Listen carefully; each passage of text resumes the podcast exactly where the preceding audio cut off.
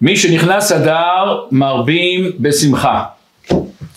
אני חושב אחת השאלות שאנשים שואלים את עצמם איך נהיים שמחים באמת. וכל אחד בחיים שלו עובר כל מיני אתגרים, כל מיני מצבים לא פשוטים. איך נהיים שמחים באמת? איך אפשר בן אדם לגלות את השמחה הזאת? אז בואו נראה היום איך פרשת השבוע נלמד דבר מרתק, נפלא, שיכול לשנות לנו את כל החיים שלנו. אומרת התורה, פרשת תצווה התורה אומרת איך שעשו את כלי בית המקדש ואת הבגדים של הכהנים. אומרת התורה שהשם אומר למשה, אהרון אחיך צריך להלביש את החושן המשפט, טהורים ותומים. ושם על החושן הזה התורה אומרת שהוא צריך להלביש על זה על ליבו, והיו שם את 12, ה-12 אבנים, ובכל ש... אחד מהאבנים היה שם של אחד מהשבטים, ועוד כמה מילים היה.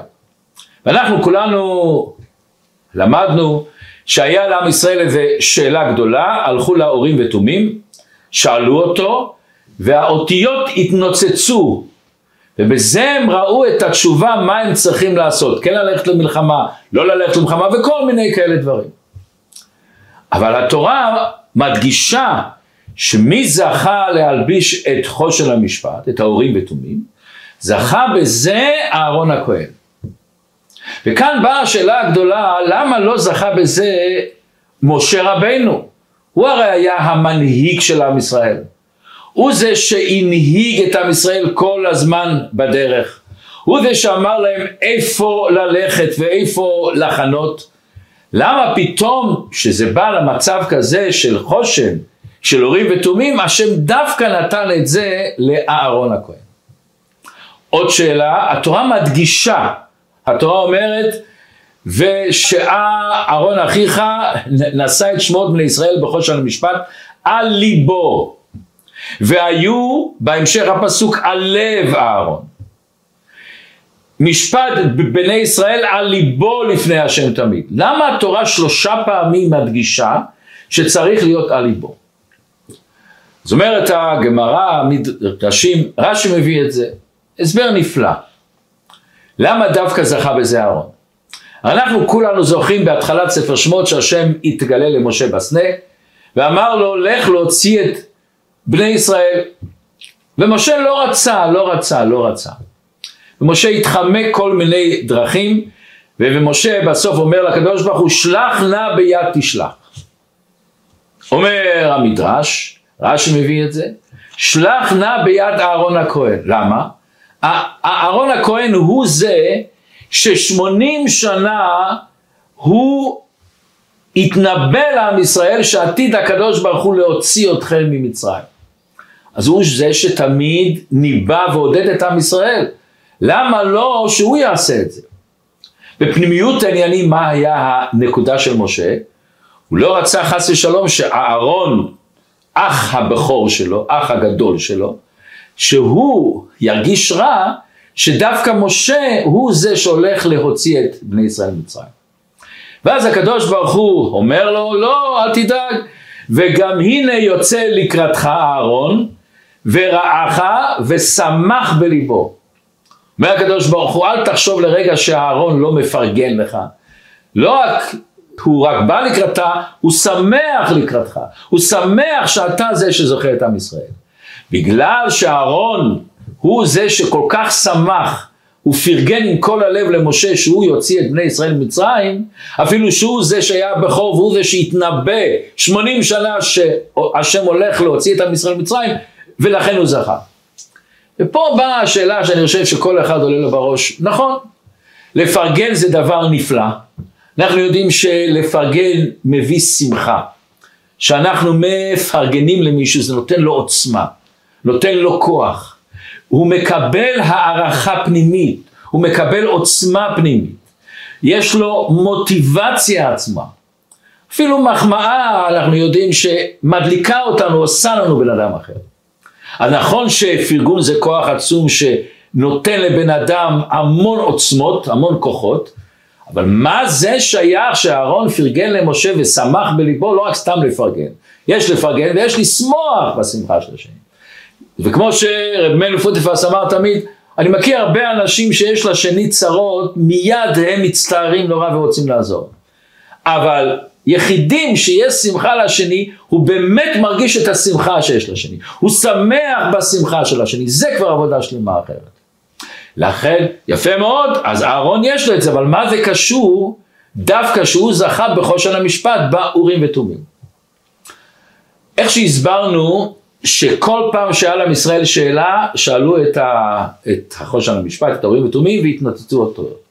אבל פה יש דבר מאוד מעניין. כולנו זוכרים שאלי, שהוא ראה את חנה שמתפללת ובוכה, אז הוא הלך לשאול את ההורים והתומים מה, מה היא בוכה כל כך.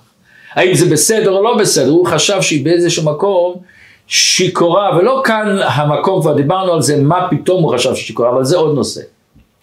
ואז התנוצצו האותיות ש' כ' ר' ה'. עכשיו באה הנקודה איך לצרף אותם. אז הוא צירף אותם שיכורה. אומר הגאון מווילנה ועוד הרבה, זה לא היה הצירוף הנכון, הצירוף היה או כשרה או כשרה. אבל מה פתאום שיכורה? יש כאן דבר נפלא. האותיות התנוצצו, אבל מי מחליט איך אתה מחבר אותם? איך אתה מקשר אותם? את המשמעות, זאת אומרת, זה נתן לך את האותיות הנכונות, אבל זה לא היה דבר השם ישיר שידעת בדיוק מה. אתה היית צריך לסמוך על האינטואיציה שלך, על ההרגשות, על הלב שלך, איך לשמוע את המסר הנכון של הקדוש ברוך.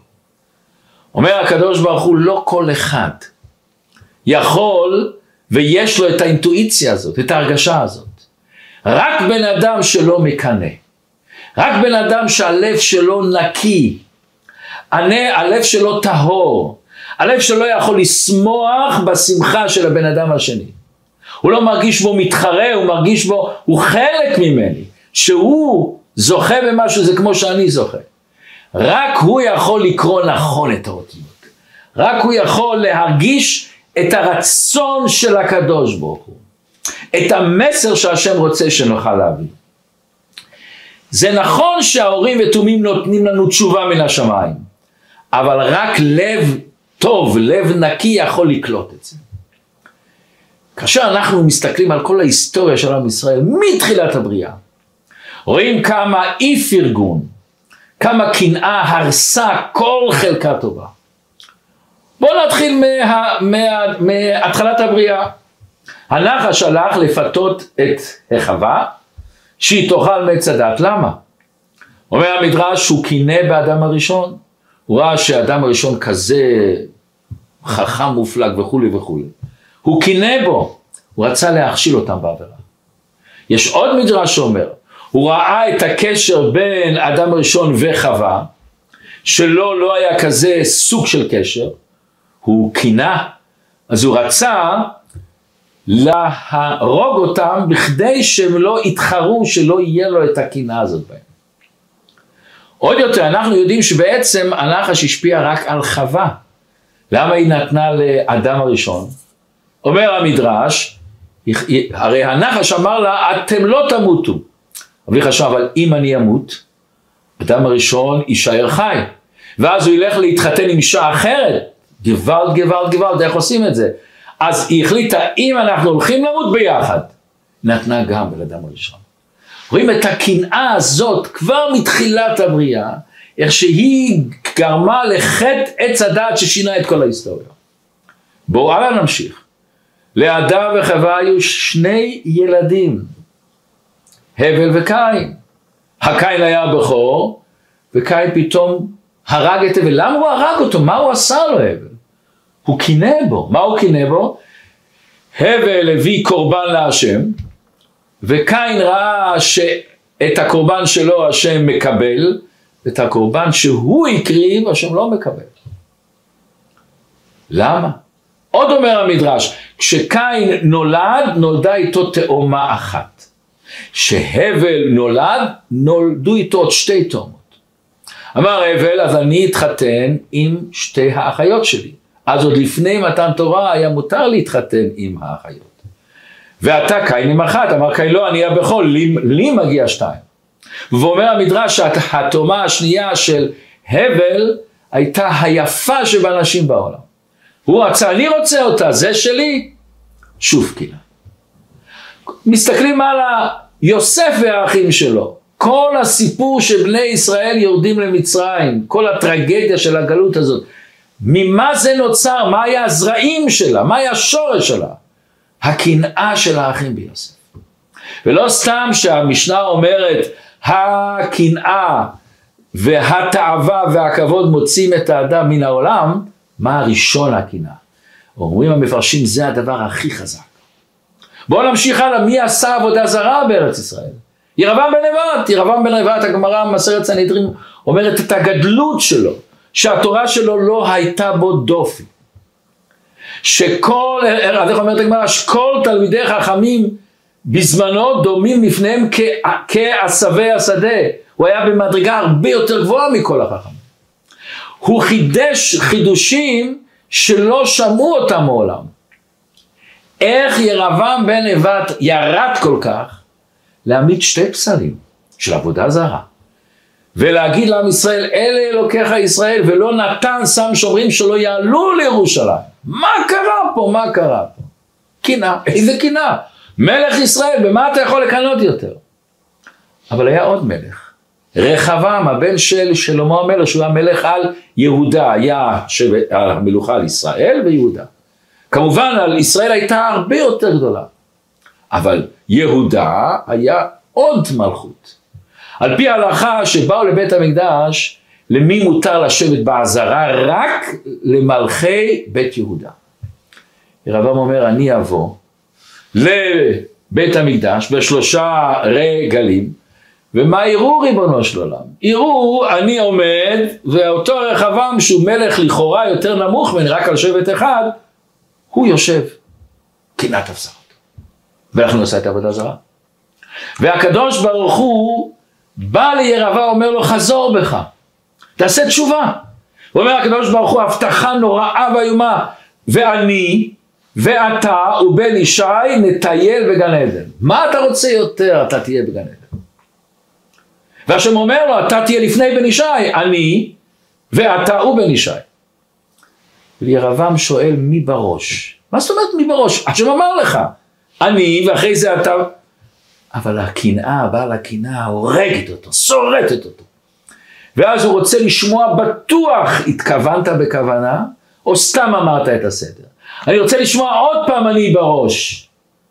אה, אתה רוצה עוד פעם לשמוע, כמו שרב חיים שמואלביץ' אמר פעם, שאני בא לחופה, ומזמינים אותי לפעמים לעשות את החופה או לתת ברכה, ואומרים את השם שלי, היצר הרע אומר לי, תעשה שאתה לא שומע. למה? שעוד פעם הם יגידו את זה, עוד פעם יגידו עם כל התוארים. תראו מה זה, שאל את הקדוש ברוך הוא מי בראש, אומר לו, אה, עוד לא עבדת על הקנאה שלך? עוד לא זיככת את עצמך? בן ישי בראש.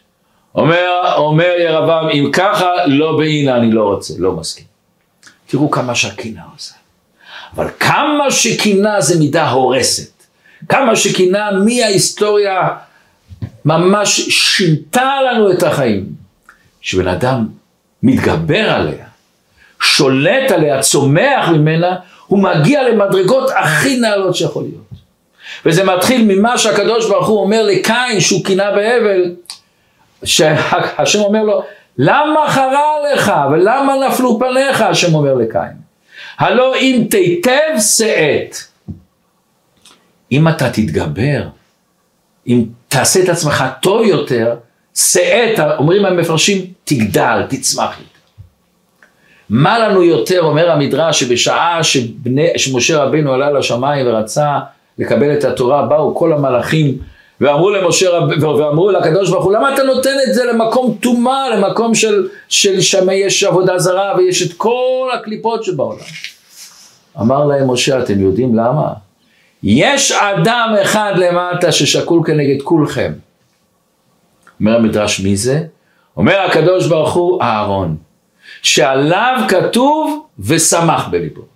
אומר הקדוש ברוך הוא, אומר המדרש מכיוון ששמעו את זה, שתקו כולם, והשם ציווה למשה ועשו לי מקדש. זה ברגע שרצו לבנות את הבית המקדש הזה וכולם התנגדו בכל הלב, כל המלאכים. מה אתה רוצה ושמה ושכנתי בתוכם? בגלל, בגלל אהרון. רואים איזה עוצמה. עכשיו השאלה איך, איך עושים את זה? איך אפשר להשתלט על אותו קנאה עצומה? ואיך אפשר להגיע לשמחה? אומר הארי הקדוש, יש לנו 12 חודשים ויש לנו 12 ו-12 שש שבטים. אומר האריזה לכל חודש יש את השבט שלו. מה החודש של אדר, חודש השמחה? אומר האריזה, והחודש של נגד שבט נפתלי. מה קשור נפתלי? אומר האריזה דבר נפלא. שיעקב אבינו מברך את עם ישראל, את כל ה-12 שבטים, אז הוא אומר, ולנפתלי אמר, נפתלי שבע רצון. הכוח של נפתלי זה להיות שבע רצון. להיות השמח בחלקו. וממשיך הפסוק ואומר מה יעקב אמר לו, ומלא ברכת השם. אתה רוצה ברכה? אתה רוצה שפע? אתה יודע מה המפתחות? מה, איך השערים שתיכנס בתוכו לקבל ברכת השם בשפע? מלא, בצורה מלאה, תהיה שבע רצון. תהיה שמח בחלקו. כמו שאומר הבעל שם טוב, שבן אדם מתבונן על הטוב שיש לו, מה השם חייב לו, אפילו שהוא חושב שאין לו הרבה, אבל אפילו זה מתנת חינם שיש לו. ותראו איזה נפלא, בדרך דרוש. מי היה הנשיא הראשון של שבט נפתלי? אז איך שכתוב, אחירן בן עינן. מה זה אחירן? הכי רע. היה הכי רע, היה לו הכי רע בחיים. אבל זה נפתלי הוא ושמח שמח בחלקו. איך אתה תהיה שמח בחלקך? ברגע שבן אדם מתבונן שכל אדם יש לו את הייחודיות שלו. לכל בן אדם יש, כמו שבפנים אין שתי אנשים אותו דבר לא היה ולא יהיה ואין בהווה שלנו.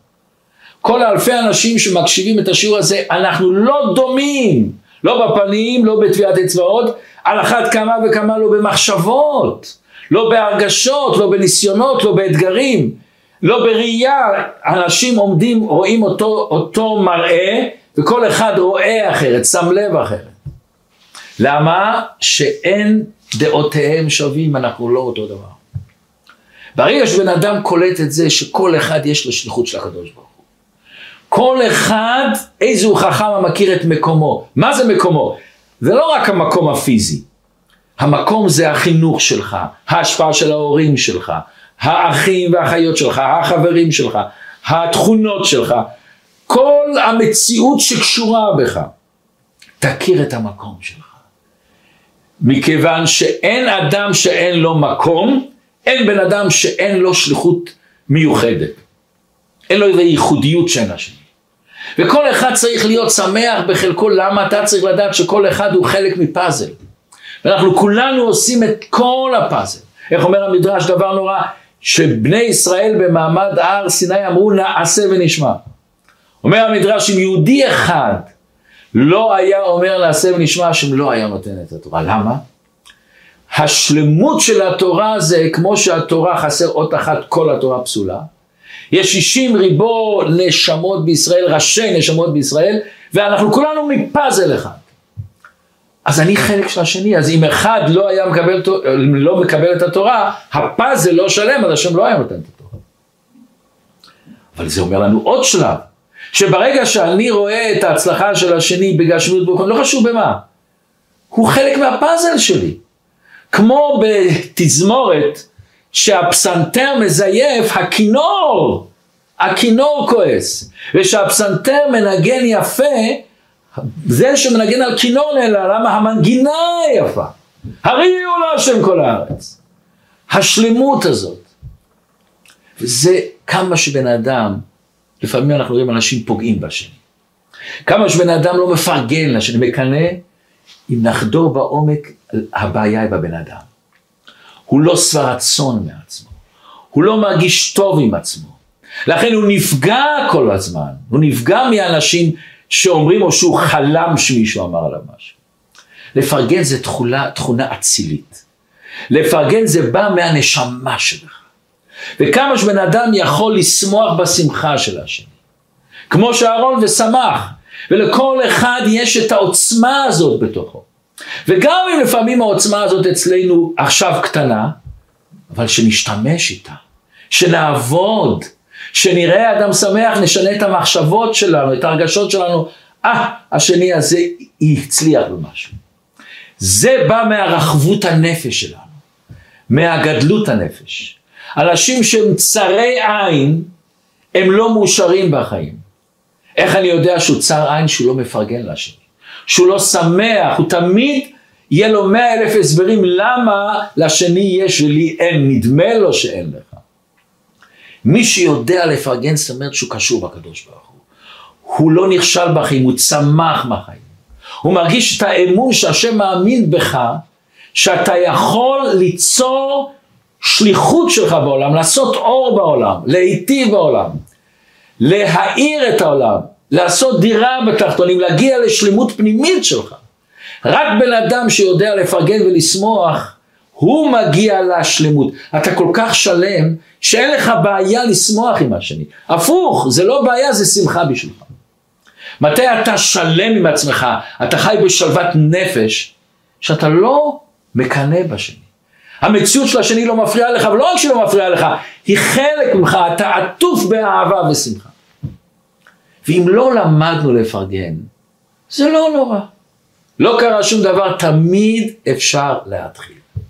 תמיד אפשר לעשות את הצעד הראשון.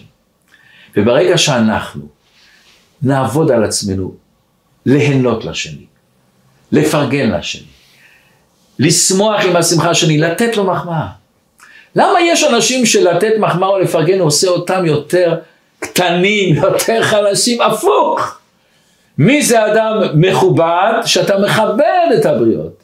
הכבוד שלך כל כך עצום שאתה שופע החוצה. השמחה שלך כל כך עצומה שזה עולה על גדותיו, אתה גם נותן מזה לשני. אם אנחנו קשה לנו, תתחיל. נתחיל לעשות דבר אחד. וברגע שאנחנו נעשה דבר אחד, זה יפתח לנו. זה פותח את הנשמה שלנו. זה פותח את ההצלחה שלנו. ופתאום נראה שאנחנו מצליחים יותר. אנחנו זורמים יותר, אנחנו נפתחים יותר. וברגע שנלמד לפרגן, כל הכעסים שלנו שזה מתערב ב, בבטן שלנו, כל, ה, כל הדברים האלה, זה יברח. ואם זה לא יברח מיד, זה יהיה לנו קל לזרוק את זה החוצה. שאתה מפרגן. להרגיש, ברגע שאתה מפרגן, תרגיש בכל מקום שאתה נמצא חיוך, שמחה, הנאה. כל מקום תרגיש את הטוב, כל מקום תחפש את הטוב. וכמה שתחפש את הטוב, תמצא את הטוב, ואיזה אנרגיות זה ייתן לך. ואיך אנשים יהיו כמו מגנט אליך, אנשים נסחפים לאנשים מפרגנים. הם מרגישים את הפרגון הזה. ושיהיה לך טוב, מה אנחנו יכולים לעשות שיהיה לנו טוב? פשוט מאוד מאוד להחליט שטוב לנו, לראות את הטוב שלנו ולא לחפש את הרע, בכוח לחפש את הטוב. להחליט. רב שלמה חיים, פעם שאלתי אותו, שלמה חיים קסם היה משפיע בכפר חב"ד, יהודי חסידי, עשו עליו ספרים, פעם שאלתי אותו, איך מגיעים לשמחה? הוא אמר לי, זה בחירה. הכוח הכי חזק של בן אדם זה בחירה. אתה יכול לבחור לשמוח. איך אתה בוחר? שאתה רואה את הטוב. איזו השיר השמח בחלקו, תראה את הטוב. בית המקדש נהרס בגלל שנאת חינם. בגלל שלא פרגנו. הסתכלו על השני בעין רעה. ואנחנו יודעים, כתוב, ועשו לי מקדש ושכנתי בתוכם, בתוך כל אחד ואחד מישראל, לא בתוכו, בתוכם. איך אנחנו נבנה את בית המקדש שלנו? בית המקדש שלנו, העוצמה שלנו, העושר שלנו נחרב בגלל שנאת חינם, בגלל שאנחנו לא מפרגנים. ברגע שבן אדם יתחיל לפרגן אהבת חינם, זה מתקן את החטא. זה מתקן את החטא של שנאת חינם. ומידה כנגד מידה. כמה שאתה שמח ומפרגן, כתוב בספרים השם שולח לך שפע. מידה כנגד מידה. אתה מפרגן, מפרגנים לך. וחס ושלום בן אדם לא מפרגן. חס ושלום אם אתה לא עומד בניסיון שהשם שם אותך, חס ושלום זה יעצור את השפע שלך. איך שכתוב, ירבעם בן נבט שדיברנו עליו, היה אמור להיות משיח בן יוסף. איך הוא הפסיד את הכל? בגלל קנאה קטנה, שמישהו יושב ואתה תעמוד. ריבונו של עולם. זה יוריד מהמלוכה שלך קצת. איך זה יוריד? וכתוב בגמרא שהוא אומר אם הוא יישב ואני אעמוד, זאת אומרת אני אהיה עבד. איפה עבד? מה בראש שלך עבד? אתה מלך. מלך על, על כל השבטים חוץ מיהודה, איזה עבד תרגיש? זה הקינה מבלבלת את הראש של בן אדם. אתה קטן והשני גדול. וזה הדבר הנפלא, אם חס ושלום אתה לא מפרגן, חס ושלום מידה כנגד מידה, חס ושלום לא מפרגנים לך. אנחנו יודעים שאמרנו הקינה מוציאה את האדם מן העולם, אבל הפרגון, השמחה לסליחים מכניס את האדם לעולם. בואו אני אספר לכם סיפור, סיפור יפה. בשנת 2012 היה איזה תחרות על ריצה. ועשו את הסיבובים, והיה אחד הרצים שהוא היה אלוף העולם, שהוא היה מקניה. והיה שם עוד רץ, ספרדי. רצים רצים רצים, ומשום מה אותו האלוף שבא מקניה, שהשם שלו היה אה, אבל מוטאי, משהו כזה, פתאום ממש עשר מטר לפני הסוף הוא התבלבל, או שהוא חשב שזה הסוף, אני לא יודע מה, והוא עומד. הרץ הספרדי מאחוריו, רץ רץ רץ, וצועק לו בספרדית, תרוץ, תגמור, תהיה ראשון, תגמור. והקני הזה לא מבין, לא מבין ספרדית, הוא עומד. אז הקני הזה מגיע עד כמעט לסוף, אבל הוא עומד לפניו, והוא דוחף אותו. הולך מאחוריו, דוחף אותו בגב, דוחף אותו בגב, והקהל עמום. אותו הקני זכה ראשון, והוא אחריו. אחרי זה הלכו למאמן שלו, ואומרים למאמן שלו, תגיד לי, אתה מסכים עם ההתנהגות שלו? הוא אומר לו, לא, אני לא הייתי עושה את זה. זה נחמד, זה התנהגות יפה, אבל ספורט זה ספורט, אני הייתי מנצל את המצב, את הטעות שלו, והייתי זוכה באליפות. ואז שאלו את אותו רץ, שלא עשה מה שהמאמן אמר שהוא היה עושה, מה אתה אומר? אז הוא אומר, החלום שלי היה שפעם יהיו לנו חיי קהילה, שכולנו נעזור לשני לנצח. שכולנו נסמוך. והעיתונאי לא קולט עוד. אומרת, בסדר, יפה מאוד, יש לך את החלום לעשות קהילה, אבל למה נתת לו לנצח? והוא אומר, אני נתתי לו לנצח? ואז הזה שמראיין אומר, מה זאת אומרת, הוא ניצח? הוא לא ניצח, אני ניצחתי. אני ניצחתי. אני ניצחתי זה שדחפתי אותו, שעזרתי לא לנצח. ואז הוא אומר, אני לא מבין, היית יכול לעשות כמה פסיעות ואתה, והוא לא קולט המראיין. נורא ואיום, כמה אנשים לא מסוגלים להבין את זה. ואז הוא אומר לו, זה היה ניצחון? זה הייתי זוכה במדליה שהייתי תמיד מתבייש איתה? זה אימא שלי הייתה שמחה? אני לא כזה. זה העוצמה העצומה של לפרגן. ובואו נראה מה שכתוב בספרים, איזה שפע ברכה יש על בן אדם שהוא מפרגן. יעקב אבינו, אנחנו יודעים לפני שהוא הסתלק, בירך את כל השבטים, כל אחד הברכה המיוחדת לו. הוא אמר שיהודה יהיה כאריה, דן כנחש, נפתלי כאיילה, סתם בסוגריים, שוחחנו על, על נפתלי, כתוב שהיה לו אדמה הכי קטנה, זה היה על יד הכנרת. אבל הפירות שם היו הכי מבורכים מכל הפירות. שאתה שמח בחלקך, שאתה שבע רצון, השם נותן לך שפע רצון. אוקיי. בנימין כזאב, אבל תראה איך הסוף. הסוף של הברכות כתוב ויברך אותם, איש אשר כברכתו ברך אותם. בהתחלה הוא מתחיל שהוא בירך את כל אחד ואחד. ויברך אותם. ומה פתאום הוא אומר, שבהתחלה הוא אומר בלשון יחיד, ופתאום הוא גומר בירך אותם. איש כברכתו, לכל אחד הברכה שלו, בירך אותם. אומר המדרש, תראו איזה יופי אומר המדרש. בגל... הוא נתן להם ברכה לכל אחד, וכל אחד פרגן לשני. כל אחד נהנה מהשני.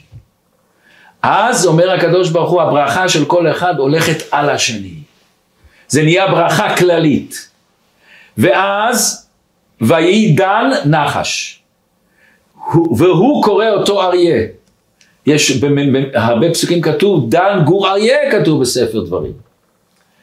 זאת אומרת, הברכות התרחבו כל אחד על כל השבטים ביחד. זה העוצמה, הכוח הנפלא של לפרגן. בואו נראה מדרש, שפעם ראשונה ראיתי אותו, הזדעזעתי. הזדעזעתי. עד כמה שאתה לא מפרגן, זה אנחנו רואים מצד אחד את הברכה שמביא. אבל בואו נראה כמה חס ושלום זה יכול להזיק. אנחנו יודעים כולנו את אה, אשר אומר לאברהם אבינו, ללכת לעקוד את יצחק. ואברהם הולך. והיה לו המון קשיים, אנחנו יודעים את המדרש, ואז בא המדרש של אברהם, אומר איך אתה הולך לעקוד, היה לך בן בן מאה שנה, אתה הולך לשחוט אותו? הוא אומר, כן, הקדוש ברוך הוא ציווה. ואם הקדוש ברוך הוא אחרי זה יבוא אליך ויגיד שרצחת את הבן, יתבע ממך את זה, איך עשית את זה, למה עשית את זה? הוא אומר אף על פי כן. גם אם הוא יתבע אותי, אני מוכן. השם ציווה. רואה השטן שהוא לא מצליח, הולך ליצחק אבינו. ואומר ליצחק, אתה יודע שאביך הולך לשחוט אותך?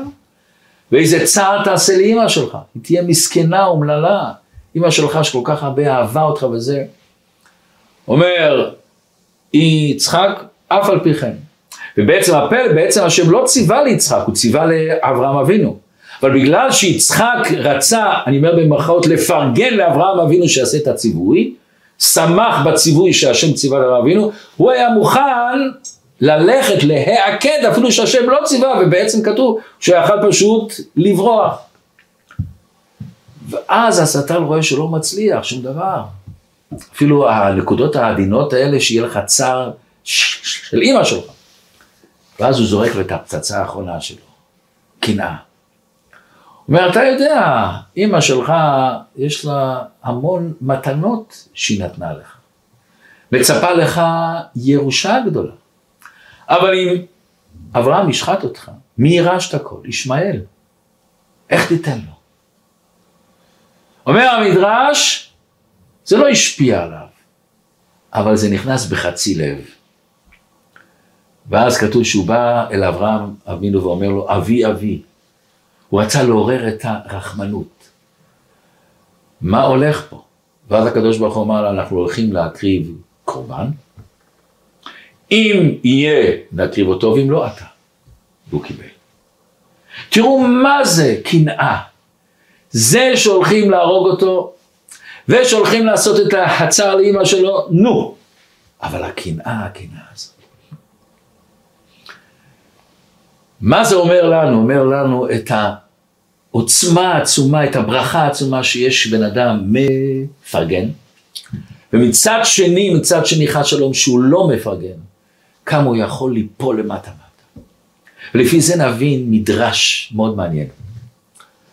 אומר המדרש, אילו היה יודע ראובן שהכתוב עליו כותב וישמע ראובן ויצילהו מידם, היה שומע שראובן היה מציל את יוסף, היה מטעינו על כתפו והולך ליעקב אבינו.